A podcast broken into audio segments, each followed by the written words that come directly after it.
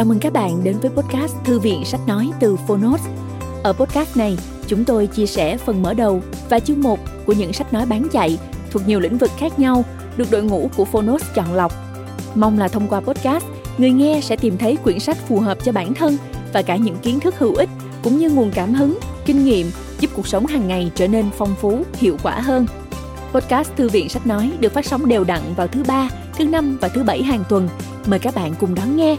Và nếu yêu thích nội dung này, hãy tải ứng dụng âm thanh số và sách nói có bản quyền Phonos để nghe trọn vẹn cuốn sách. Ngoài ra, Phonos còn sở hữu hàng ngàn nội dung số hấp dẫn khác như tóm tắt sách, ebook, thiền, truyện ngủ, nhạc chủ đề vân vân. Hẹn gặp lại các bạn tại ứng dụng sách nói có bản quyền Phonos nhé. Còn bây giờ, hãy cùng lắng nghe cuốn sách của ngày hôm nay.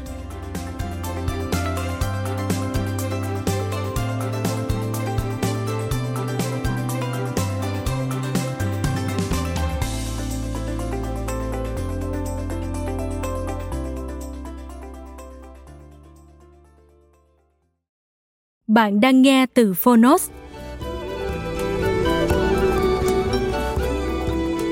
Mùa hè năm ấy, nhật ký hành trình. Tác giả Đặng Huỳnh Mai Anh. Độc quyền tại Phonos. Công ty trách nhiệm hữu hạn sách Phục Hưng.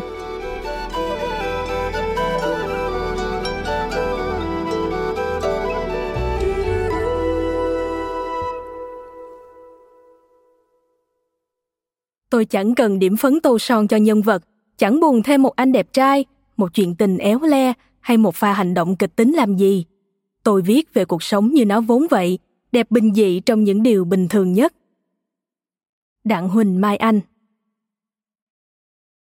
London ngày 12 tháng 7 năm 2016, ba năm sau mùa hè năm ấy.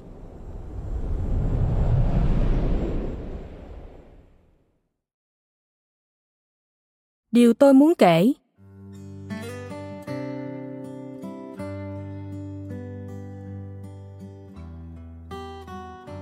Trong khi người ta bụi bặm lên đường với chiếc ba lô, thì tôi lại kéo cái vali do mẹ soạn cho từ vị thuốc tiêu chảy cho đến bịch mì gói. Trong khi tác giả của những cuốn sách du ký luôn gặp những người bạn đồng hành tuyệt vời với bao nhiêu điều hay ho, thì tôi phải chung lối với một cậu trai phiền toái hay gây rối, chẳng bao giờ ngồi yên và sờ mó mọi thứ, trừ tôi. Trong khi người ta có thể ngang dọc bốn bể nhiều tháng cho đến nhiều năm trời, mới đi vài tuần tôi đã nhớ nhà, đã thèm húp nước mắm. Thay vì trải nghiệm đồ ăn thức uống đặc sắc nơi xứ lạ, tôi chỉ thấy chúng vừa dở vừa khó ăn, nên cứ bám lấy đống mì gói. Thay vì cởi mở bắt chuyện với các bạn nước khác, tôi lại chỉ thích đi với những người bạn việt nam vì muốn được nói tiếng việt. Lại còn rất trẻ con trốn ăn một mình vì sợ các bạn nước khác đề nghị ăn ké mà lại ăn rất nhiều, hết cả số mì gói đem theo. Tôi cũng ngủ trong giờ học vì không hiểu hết mớ bài giảng bằng tiếng Anh của giáo sư. Rất bánh bèo, hay mít ướt và thỉnh thoảng cũng rất khùng nữa. Tôi đã trải qua tất cả những điều đó trong lần đầu tiên được đi một hành trình dài, được sống nhiều ngày ở một nơi xa lạ giữa những người không nói tiếng Việt.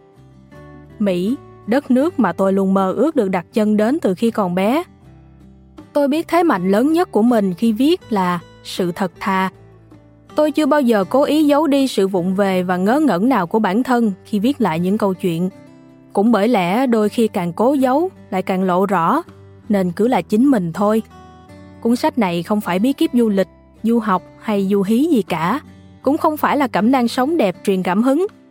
Tôi hy vọng trong câu chuyện, bạn thấy dáng dấp chính mình đâu đó trong mỗi tâm tư và cảm xúc của tôi cũng khác với hầu hết những cuốn du ký, với những thông tin kỳ thú về địa danh, những tình tiết gây cấn khiến bạn không thể rời mắt khỏi trang sách.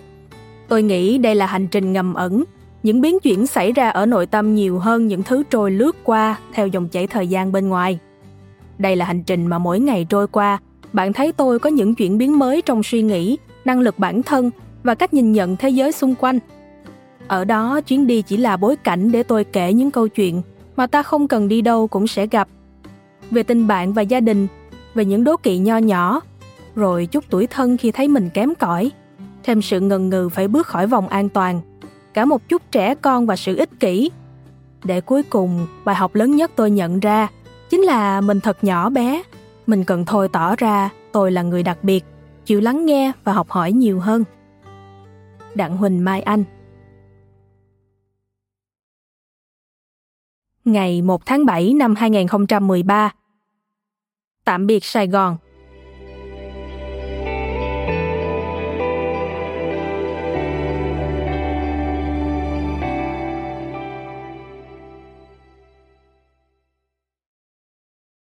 Ánh sáng trôi sượt qua, để lại những vệt lóa trên tấm kính.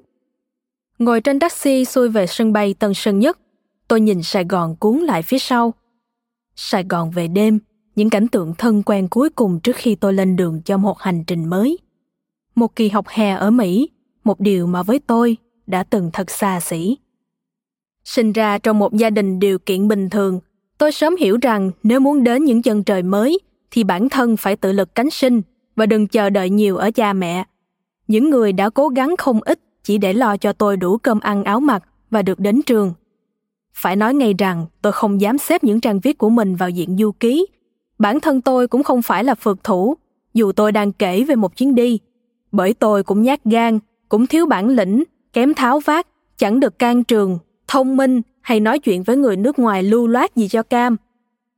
Nhận thức được cái sự bình thường của mình, tôi biết mình phải cố gắng không ngừng từ ngày một, trong suốt hai năm qua từ khi vào đại học.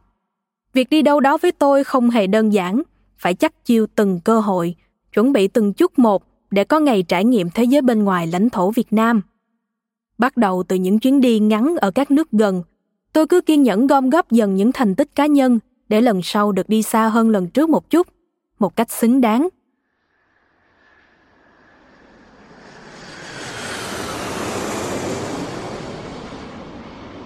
Taxi dừng lại ở ga quốc tế. Tôi mở tung cửa, khoác ba lô nặng trịch lên vai. Trước mắt là nhộn nhịp người người, ai cũng lĩnh kỉnh hành lý. Kẻ đứng người ngồi, nhưng đều chung một điểm. Đang chờ đợi, chờ tiễn người đi và chờ đón người về. Đây không phải là lần đầu tiên tôi đến sân bay cho một chuyến đi, nhưng là lần đầu tiên cả ba và mẹ đến tiễn tôi. Điều này khiến tôi nửa hạnh phúc, nửa lại lo lắng. Cảm giác chuyến đi này dường như trọng đại hơn những lần khác. Ba mẹ tôi bước khỏi xe, loay hoay phía cốp với cái vali to ụt. Đi năm tuần, mẹ cố gắng nhồi nhét cho tôi càng nhiều càng tốt. Từ thuốc thang, quần áo, dầu gội cho đến đồ cắt móng tay, mì gói. Mẹ đã lặn lội sang tận bà hàng xóm, mượn về cái cân sức khỏe để cân chỉnh và sửa soạn hành lý cho tôi trong suốt ba ngày. Tôi gọi cho X-Men đây là biệt danh cậu ta tự chọn cho mình, một trong những người bạn đồng hành của tôi. Cùng với các bạn từ Lào, Campuchia, Thái Lan và Myanmar, Việt Nam sẽ có bốn sinh viên góp mặt, hai sinh viên từ phía Bắc và hai sinh viên từ phía Nam. Bắc Nam chúng tôi chia làm hai nhóm, đều bay từ Việt Nam đến Mỹ, nhưng theo những hành trình bay khác nhau, xuất phát từ Nội Bài và Tân Sơn Nhất. Chúng tôi có trò chuyện, tìm hiểu về nhau trước chuyến đi. X-Men Gió và Ý là những người bạn đồng hành của tôi, đều tham gia năng nổ các hoạt động đoàn hội ở trường đại học. X-men học ngành biên phiên dịch, Gió học về khoa học môi trường và Ý học sinh học. Nhờ đặc thù ngành, Isman đã tham gia rất nhiều chuyến giao lưu, nghiên cứu của các phái đoàn Mỹ tại Cần Thơ. Gió lại là cô bạn rất năng động, tham gia bao nhiêu là hoạt động nhảy múa văn nghệ. Mới tháng trước, Gió đã tham gia giao lưu văn hóa ở Hàn Quốc – Ý là sinh viên thuần nghiên cứu khoa học, với kết quả học tập đứng thứ nhì khoa, đồng thời là chủ nhiệm câu lạc bộ Anh văn ở trường. Tôi lại có chút khác biệt với họ, tôi không tham gia hoạt động phong trào.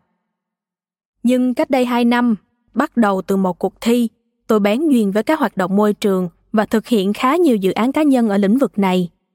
Nhờ hoạt động năng nổ và một vài thành tích nhỏ, Trước chuyến đi này, tôi đã có nhiều dịp tham gia các hội thảo về môi trường dành cho giới trẻ ở các nước. So ra với ba người bạn đồng hành, tôi có phần tự tin về kỹ năng đi nước ngoài của mình. 9 giờ tối, không có gì quá vội. Tôi và Isman bay lúc 12 giờ khuya. 3 tiếng là quá dư dả để hoàn thành mọi thủ tục. Thủng thẳng leo lên máy bay và vẫn còn rất nhiều thời gian cho công việc chụp ảnh selfie, check-in Facebook kèm vài lời lẽ chia ly trước khi lên đường. Ấn tượng của tôi về X-Men từ lần gặp trước là cậu bắn tiếng Việt như bắp nổ trong lò rang, liến thoáng và lấp đớp vào tai. Tôi nhiều khi chẳng hiểu X-Men nói gì, phải liên tục, hả? Hả? Hả? Cái gì? cậu ta nói tiếng Anh cũng khó nghe chẳng kém. Nhưng tôi cho rằng Isman nói tiếng Anh vẫn còn dễ nghe hơn tiếng Việt. Sau một lúc dông dài trên điện thoại, tôi mới nhận ra, à ha, cậu ta đứng ngay bên cạnh. Tôi hối Isman nhanh vào trong làm thủ tục cho sớm sủa. Thật ra tôi sợ đứng lại lâu, mẹ tôi lại nghĩ ra thêm một mớ chuyện để dặn dò. Nhưng mẫu thân đã kịp xuất chiều cuối cùng, kéo tay Isman lại và căng dặn với vẻ mặt trọng đại. Con nhớ chăm sóc Mai Anh giùm cô nha con. Tôi mém té khi nghe mẹ nói. Câu này nghe quen quá, hình như khi chị tôi đi lấy chồng, mẹ cũng dặn anh rể như vậy. Chúng tôi làm thủ tục, rồi lần lượt vượt qua các cửa kiểm soát an ninh. Lặng lẽ bỏ đồ xuống, nhấc đồ lên, xếp vào hàng, sang cửa tiếp theo. Khi đã nhanh chóng vượt qua hết các cửa, tôi giật mình nhớ lại lần đầu tiên tôi đi nước ngoài. Tôi đã bỡ ngỡ thế nào, phải lẻo đẻo theo người phía trước, chăm chú làm theo mỗi hành động cử chỉ của người ta. Vậy mà giờ chẳng còn chút lạ lẫm nào. Dịch chuyển không phải là một kiến thức mà là một kỹ năng. Càng đi nhiều, bạn càng đỡ bộp chộp. Đỡ thôi không có nghĩa là không bộp chộp. Bạn sẽ hiểu khi nghe thêm các phần sau. X-Men và tôi ngồi chờ chuyến bay. Cả hai đều im lặng theo đuổi những suy nghĩ của riêng mình.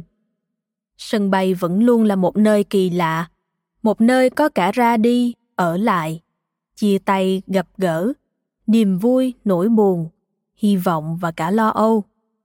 Một nơi mà thường khi đặt chân đến, người ta có thật nhiều ước mơ, khao khát cháy lên trong lòng. Bay lên cao, ra ngoài thế giới rộng lớn kia và mở ra những điều mới mẻ. Máy bay cất cánh, tôi ngồi dính chặt vào ghế nệm, nghe trong bụng nôn nao như đi thang máy.